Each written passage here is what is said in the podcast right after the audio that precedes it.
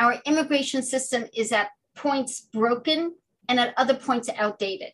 And we have to modernize it, we have to repair it, and we actually have to move beyond what it is today.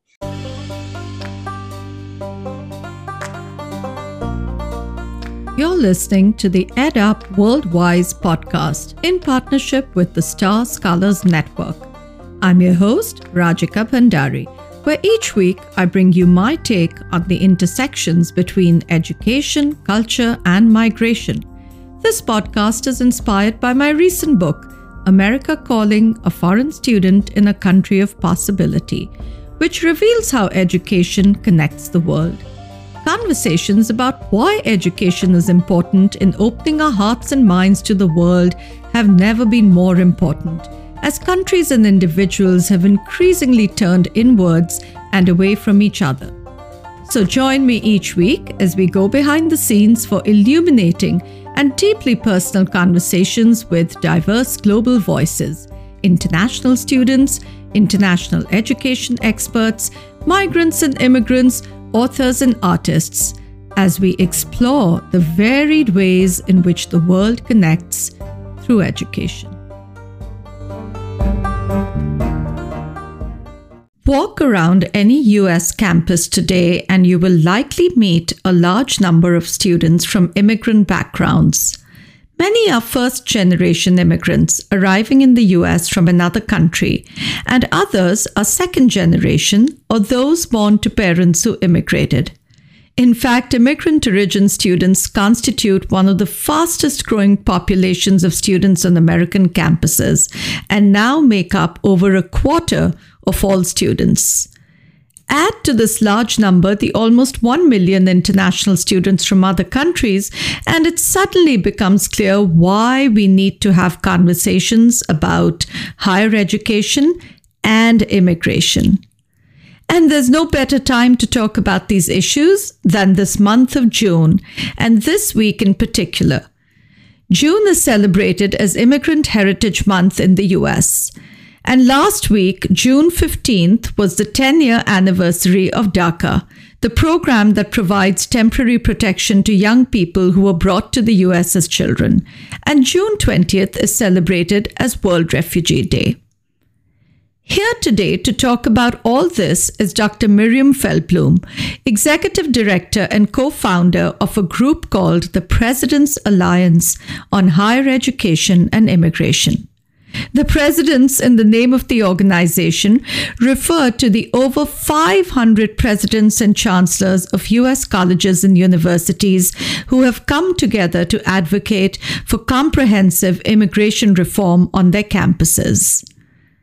Miriam and I talk about why it is critical to focus on immigrant and international students, what motivates her each day, both personally and professionally, to support such students, and why and how to move the needle on immigration reform.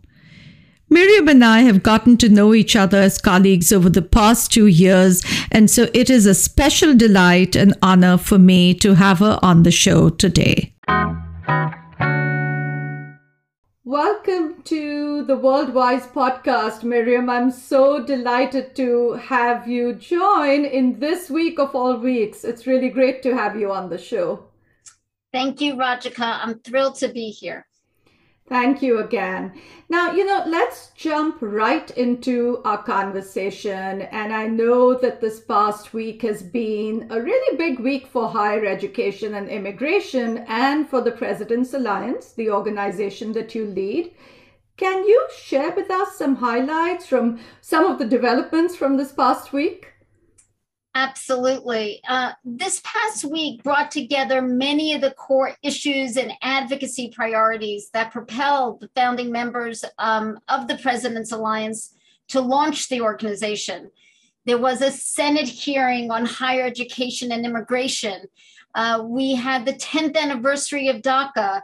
We celebrated World Refugee Day.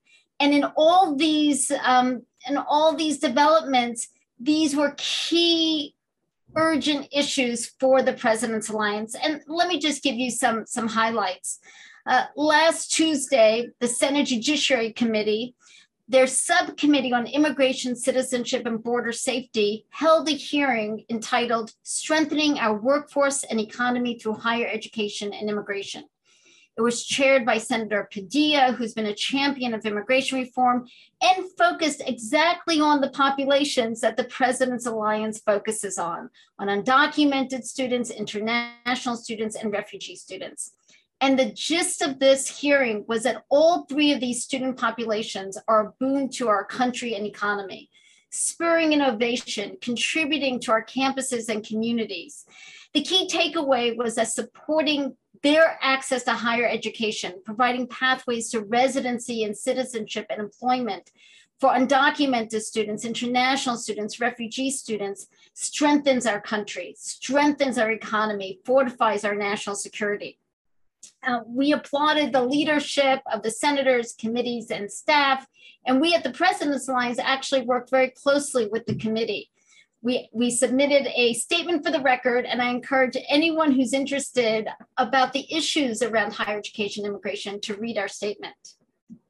Mm-hmm. And we'll share a link to all of that in the show notes as well. So, you know, you just mentioned all of the different student groups that the President's Alliance works with, and the organization is unique in that it focuses on these four different student groups, and I'll list them out again: international students, DACA and undocumented students, immigrant students, and refugee students. So my question to you is, why do U.S. campuses need a comprehensive approach to immigration? Well, I think it's a great question. And let me just actually turn back also to last week, because I think it's connected. Mm-hmm. So on Tuesday was the Senate hearing. On Wednesday, it was the 10th anniversary of DACA. That's right. Now, DACA has been transformational for many undocumented students and alumni who were able to access it. But it was always meant to be a temporary program. In fact, 400,000 plus undocumented students in college now, and 3/4 of the 100,000 undocumented students graduating high school every year are not even eligible for DACA because of its limited time criteria when it was launched in 2012.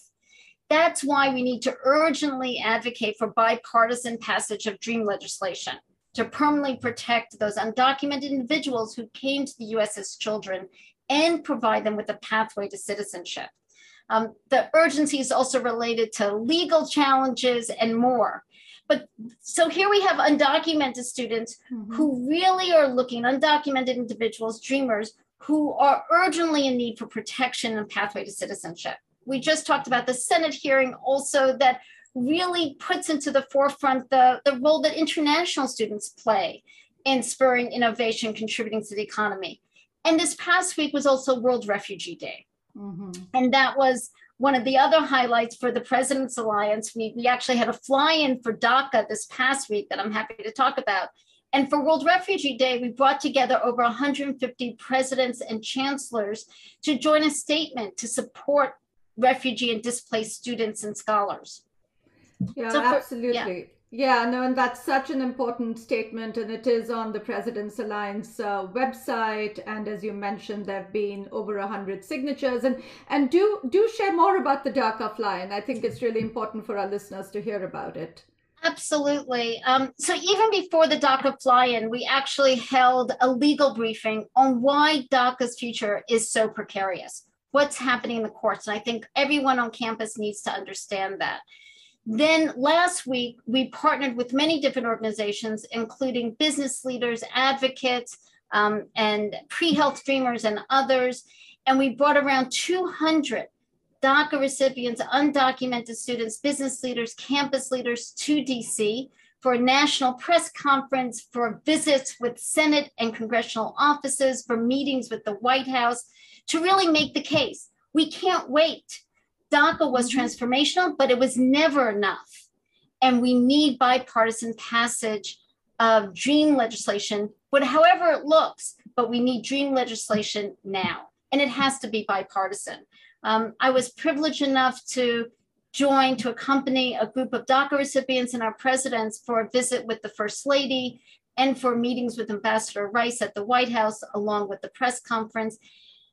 And, you know, one of the things I was talking to one of our staff just today, who said this was not simply about the individual undocumented student or DACA recipient coming to DC to do this. This was really also a family kind of experience for them. We had students who were calling their parents from the White House. We had students calling their parents and families from the Hill, from Senate offices, saying, this is what I'm doing. This is so important. And it's meaningful, it's urgent, and all of higher education needs to understand that immigrant and international students are vital to our vibrancy as a sector, but also as individual campuses. It kind of goes back to your other question about why do we need to care about this as a comprehensive immigration policy area? And that's because immigrant and international and undocumented and refugee students are on our campus, and they need reform in order to flourish on campus and beyond. Absolutely, and thank you for tying all of those threads together. And I think in terms of just adding a number to it, it's also the case that immigrant origin students are one of the fastest growing group of students demographically on American campuses. So it's not a nice to have, but it's an absolute imperative to be focusing on all of these student populations. So you mentioned the lack of legislation around DACA a minute ago, and that's a great segue into something else that I'd love to ask you, which is that from where you sit, what would an ideal world of immigration reform look like in terms of how it affects US colleges and universities? Now, I know that that could in itself be a whole podcast episode, but what are some key changes that you would like to see? Great question. And it can change by the day in terms of what's feasible. Mm-hmm. So let me first start with ideal. Ideal is comprehensive immigration reform. Our immigration system is at points broken and at other points outdated. And we have to modernize it, we have to repair it, and we actually have to move beyond what it is today. And I will say that the Biden administration, right at the beginning of President Biden's tenure in office, introduced the US Citizenship Act of 2021, which does provide a really substantive, comprehensive immigration reform. So that would be great if that was able to pass. That's not in the cards right now. That's not what's feasible. Here are three things that I think are feasible and that are priorities for us. One is DREAM legislation, and that's permanent protection for dreamers, those who've come to the US at an early age, and provide a pathway to permanent residency and citizenship. There is bipartisan support among the populace, clear majority bipartisan support for DREAM legislation. And in fact, many Republican and Democratic senators agree and representatives agree that it's time for DREAM legislation to pass.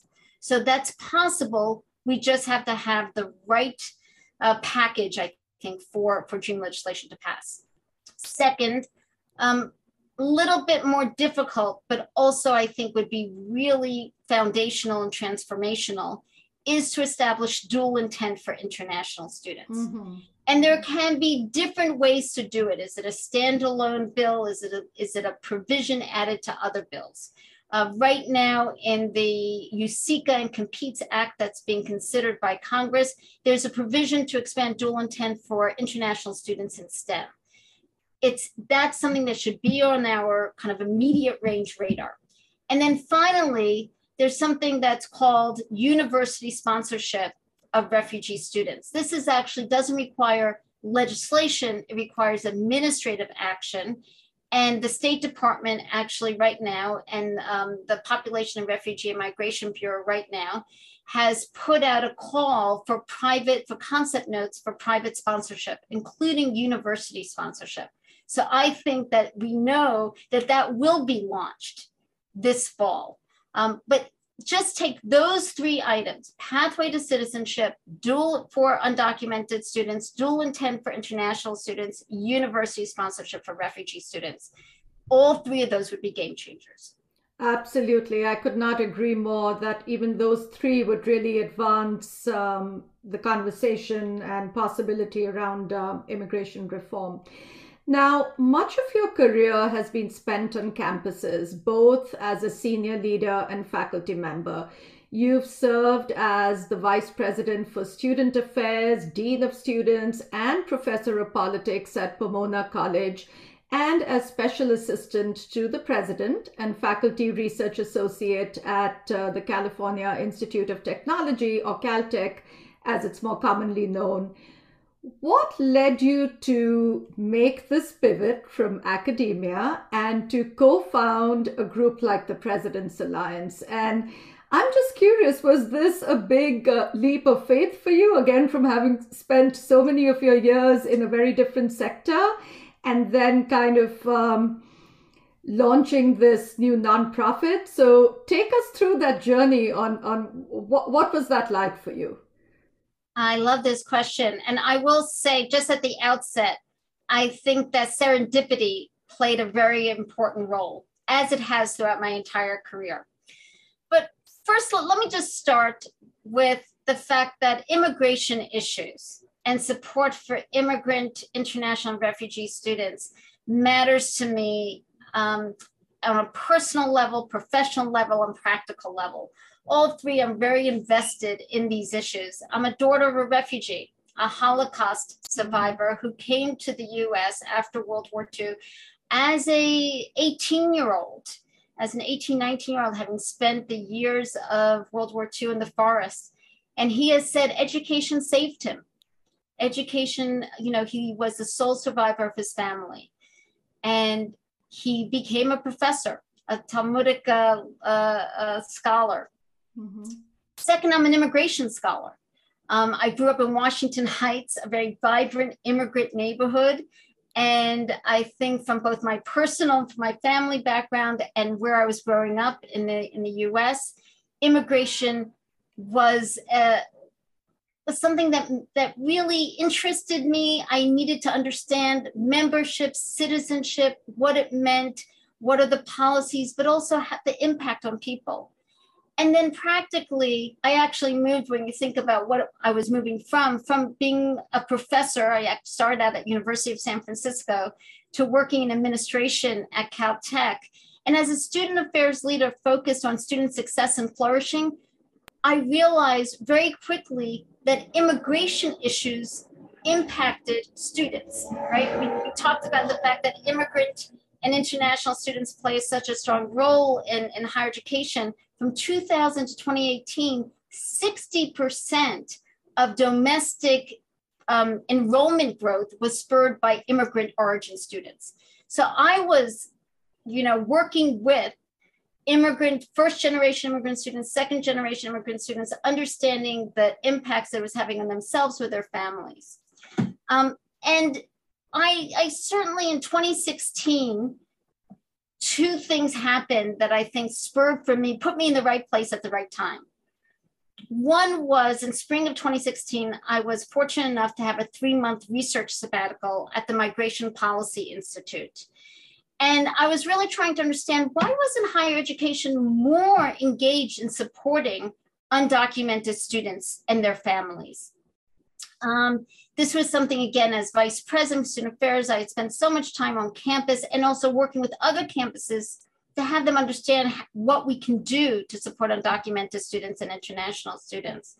And I realized, in talking with those in the major higher ed associations, that they had so many competing priorities, and that it was really very difficult for them to focus as solely as needed to be on immigration issues.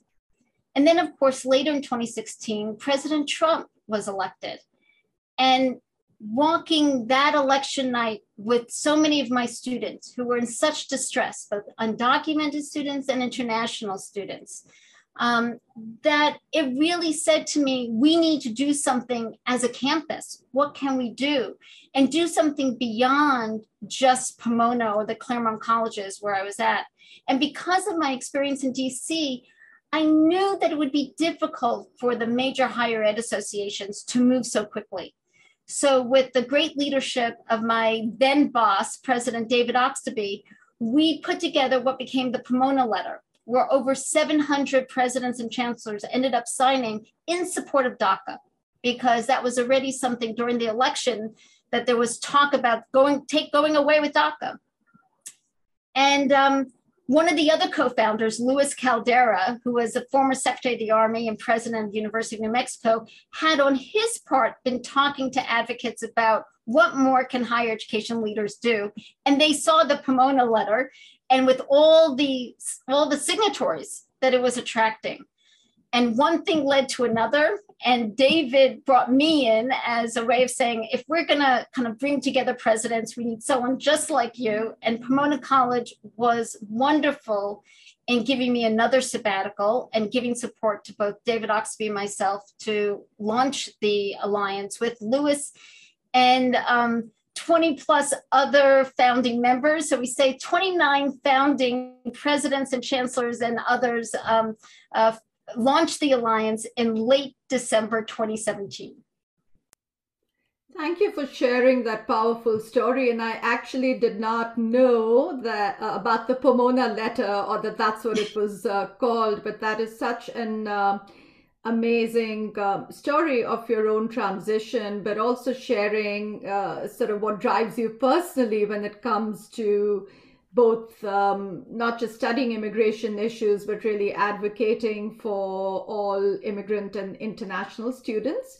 And it's the perfect time for us to be having this conversation, because this month, I want to remind our listeners, is Immigrant Heritage Month in the US. June is Immigrant Heritage Month. And earlier this week, it was World Refugee Day. So I'm really pleased that we are able to talk about these issues. And I just want to say how valuable your support in the sector has been and everything that you do. And I will share in full transparency for our listeners that I work closely with you and partner with the Presidents' Alliance. And it's been just wonderful to learn from your leadership and all of the other colleagues and the presidents and chancellors involved in the Presidents' Alliance.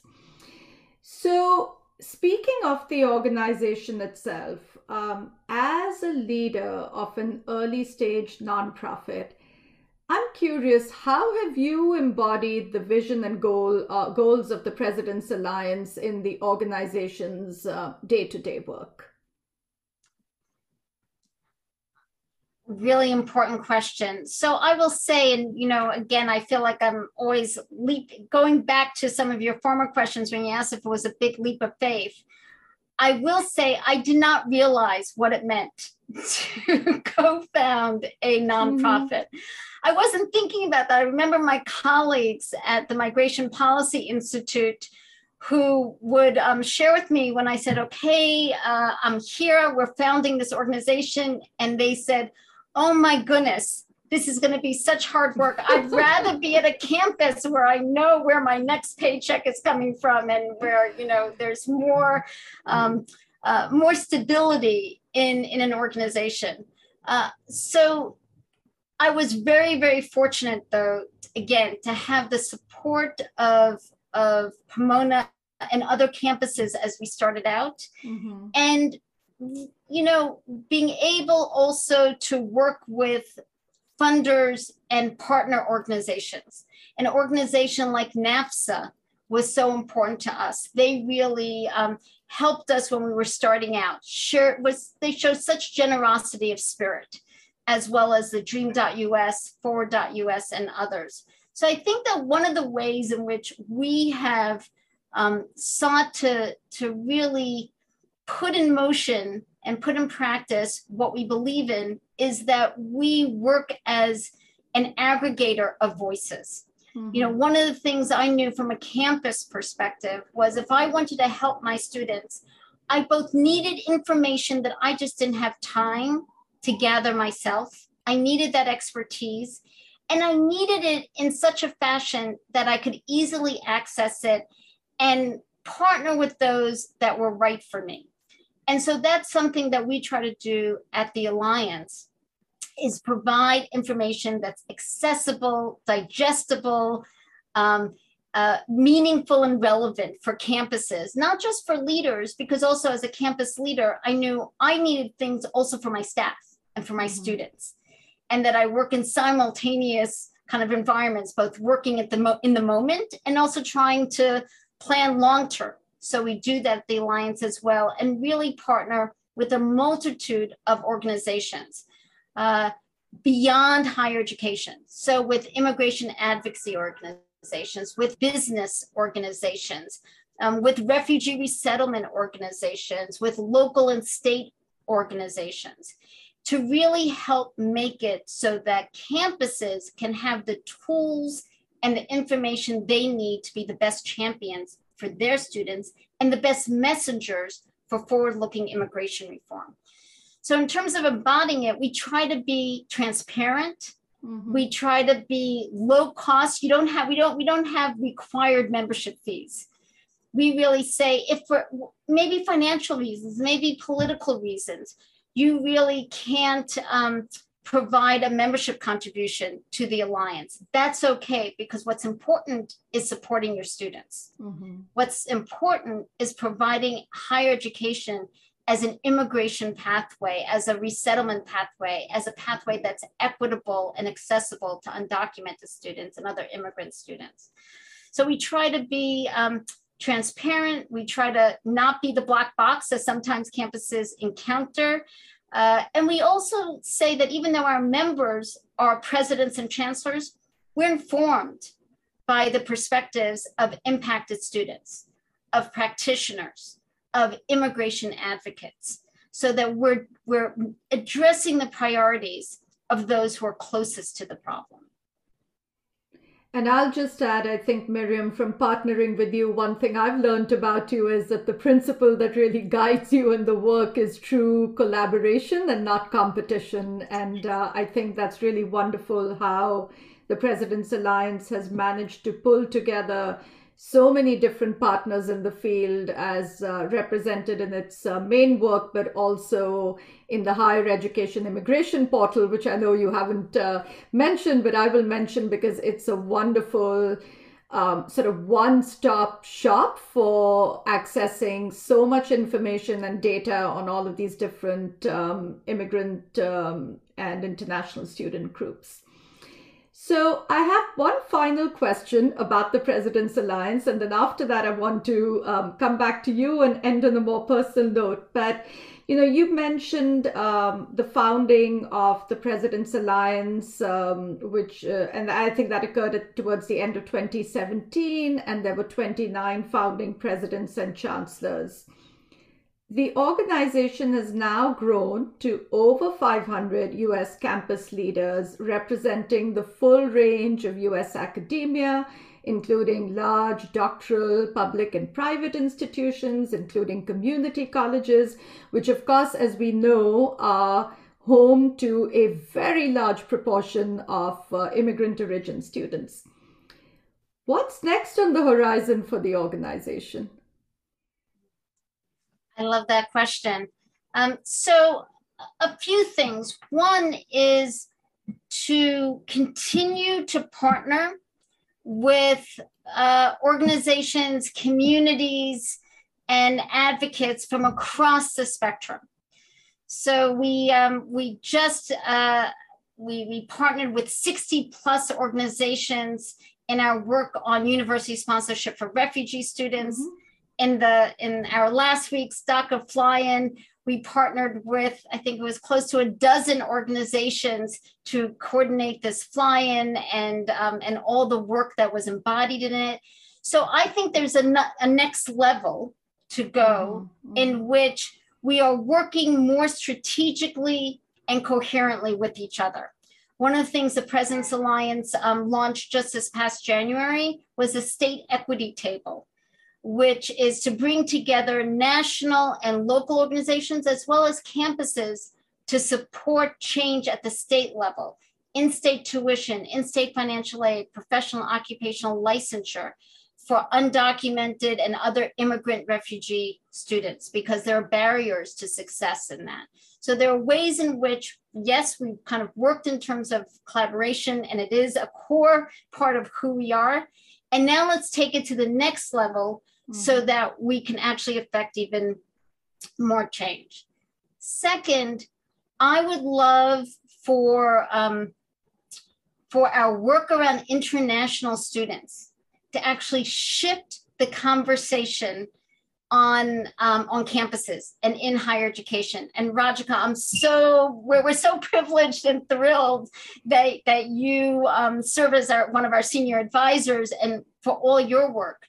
Because right now, I think it's still the predominant narrative in higher education that we talk about international education, and we frame international students as part of the internationalization of campuses.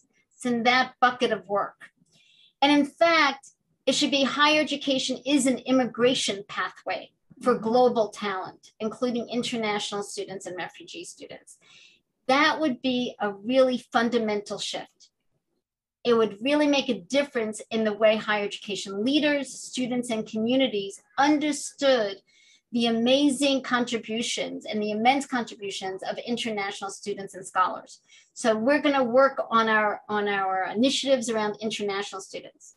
And then I'll also mention, third, is to really work with the refugee resettlement community and with other partners so that higher education and campuses are seen as resettlement campuses. So not only as an immigration pathway for global talent, but also as a resettlement pathway for refugee students. I think that that's also really important. We're not there yet. This requires changes in policy, process, and changes in the way that people actually approach these issues, and the way that higher education leaders talk about immigrant and international students. I see the future on the horizon. I know it's doable. And I'm really excited about what we can accomplish all together.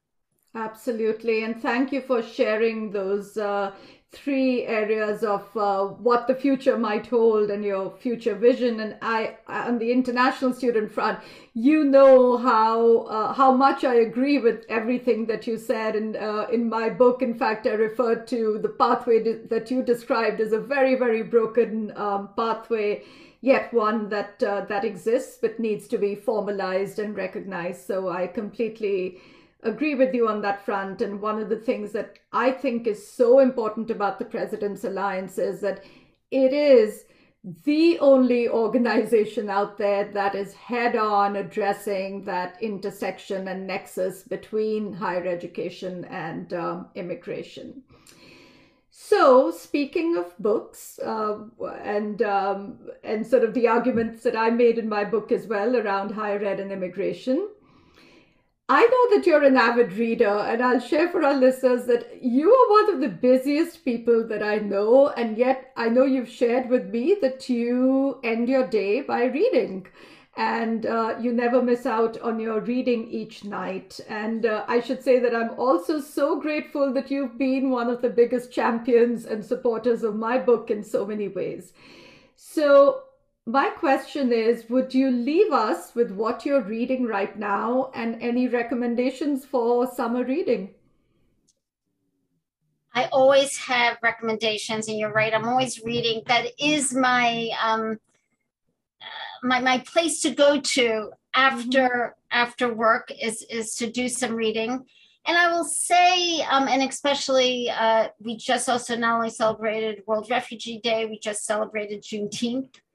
And it has been really important for me, I think, that for my continual growth and learning, that I just finished a trio of books that have been really important for me. And even someone who's read a lot of critical race theory, who's read a lot of history, I don't think I understood well enough and deeply enough the legacy of slavery in this country, and understood also the context for reparations, which I think is part of this as well. So I just finished reading, I'll tell you the three books, Wilmington's Lie, which is about the murderous coup that took place in Wilmington, North Carolina in 1898 and its aftermath. It won the Pulitzer Prize, and it's by David Zucchino. And it's a history book. It's worth reading and reading carefully, because what happened after the Civil War and the rise of white supremacy that it depicts is vital for understanding the threat around white supremacy that's going on today, I think. So understanding, reading that book was really important to me. I also read On Juneteenth by Annette Gordon Reed, which is about Juneteenth, but also about what was happening in Texas and elsewhere, right, in the, in the history, and she just writes beautifully. I also read, it sounds a little bit, the Wilmington's Lie, but then there's White Lies, the double life of Walter F. White, which is about one of the key figures in the NAACP and the work against lynching. So Wilmington's Lie really ends in the turn of the century, and Walter F. White, the history of Walter F. White, really takes place in the early 20th century to post-World War II, and gives a really important history around the efforts against lynching. And all of those really, I think anyone who hasn't explored enough of this history would benefit greatly. And I think, especially also when we talk about white privilege, when we talk about the need for diversity, equity, inclusion, and as you and I know, we talk about it also in the context of immigration and higher education. But this is around specifically the legacy of slavery and understanding that distinction when we think about,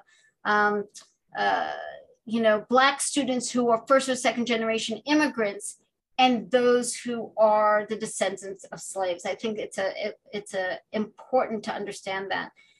I will also say that as a kind of a novel that I'm reading The Sea of Tranquility. I liked Station 11, and so far so good. I think Emily St. Mandel she's a great author, a great writer. I'm also just starting The Streets of Gold, which is a new immigration book by Ron Abramsky and Leah Buston. And I will say that they open up with a quote that I had on all my syllabi when I was teaching immigration on campuses, which is, I came to the US because I heard the streets were paved with gold. And I found out the streets weren't paved with gold. They weren't paved at all. And I was supposed to pave them. And that's in the Ellis Island Museum. And it also, that's another museum that's a great museum to go to that has a very self-reflective, critical understanding of what went on in Ellis Island.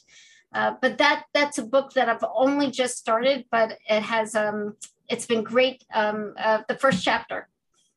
Yeah, absolutely. And in fact, I just heard the authors on an HBR podcast recently discussing some of the issues that they cover in their new book on immigration. And another one that just came out yesterday, I think, was a book called City of Refugees. And I think, that was a new book that was just released this week as well. Well, those are all wonderful recommendations, Miriam, and also just show sort of that range of books that you typically read. So thank you for sharing those, and we'll link to some of those in the show notes as well.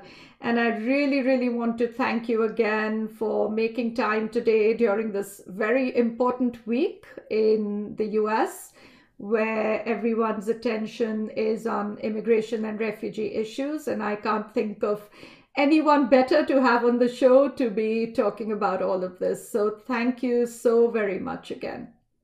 Thank you. And thank you for all your work and leadership in this area, Rajika. I'm thrilled to be here with you and very grateful for all your work. Thank you, Miriam.